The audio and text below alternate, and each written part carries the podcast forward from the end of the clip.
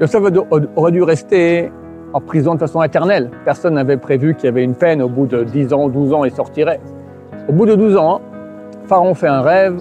Le ministre lui dit il y a quelqu'un en prison, un hébreu, rien du tout, un nul, d'accord, euh, mais il comprend les rêves. En une seconde, on met Yosef devant Pharaon. Pharaon lui dit pareil que tu sais expliquer les rêves.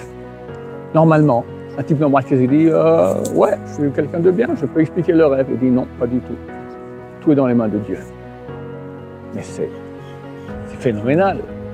Il est la femme de Potiphar, le tente pour coucher avec lui. Il lui, attrape, son habit. Il fuit. Il laisse l'habit dans les mains de Madame Potiphar. Prend l'habit. Ça prend une, fraction de seconde. Avec l'habit, elle a la Libye pour dire voilà, il a voulu me, violer. Non, je suis en danger. Je maîtrise, mais je suis en danger. C'est-à-dire qu'il a une constance de faire avec Dieu, avec Dieu, avec Dieu, avec Dieu. Je ne vais pas faire bouger d'un millimètre. Je suis en danger avec la panne de Potiphar, je pars. Pharaon me dit, t'es quelqu'un? Non, je ne suis pas quelqu'un, c'est Dieu qui donne tout. Et grâce à ça, alors c'est vrai qu'il a vécu 12 ans en prison. Et le Sarah bien lui dit, tu vois, tu es avec Dieu, tu es un nu, tu es en prison, tu ne sors pas, tu ne sortiras jamais. Mais Dieu voit qu'il est avec lui.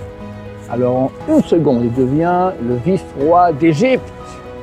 Chers amis, on doit être droit avec Dieu sans cesse. Alors c'est dur, à se battre, etc. Mais quand quelqu'un est droit avec Dieu, à la fin, il aura tout.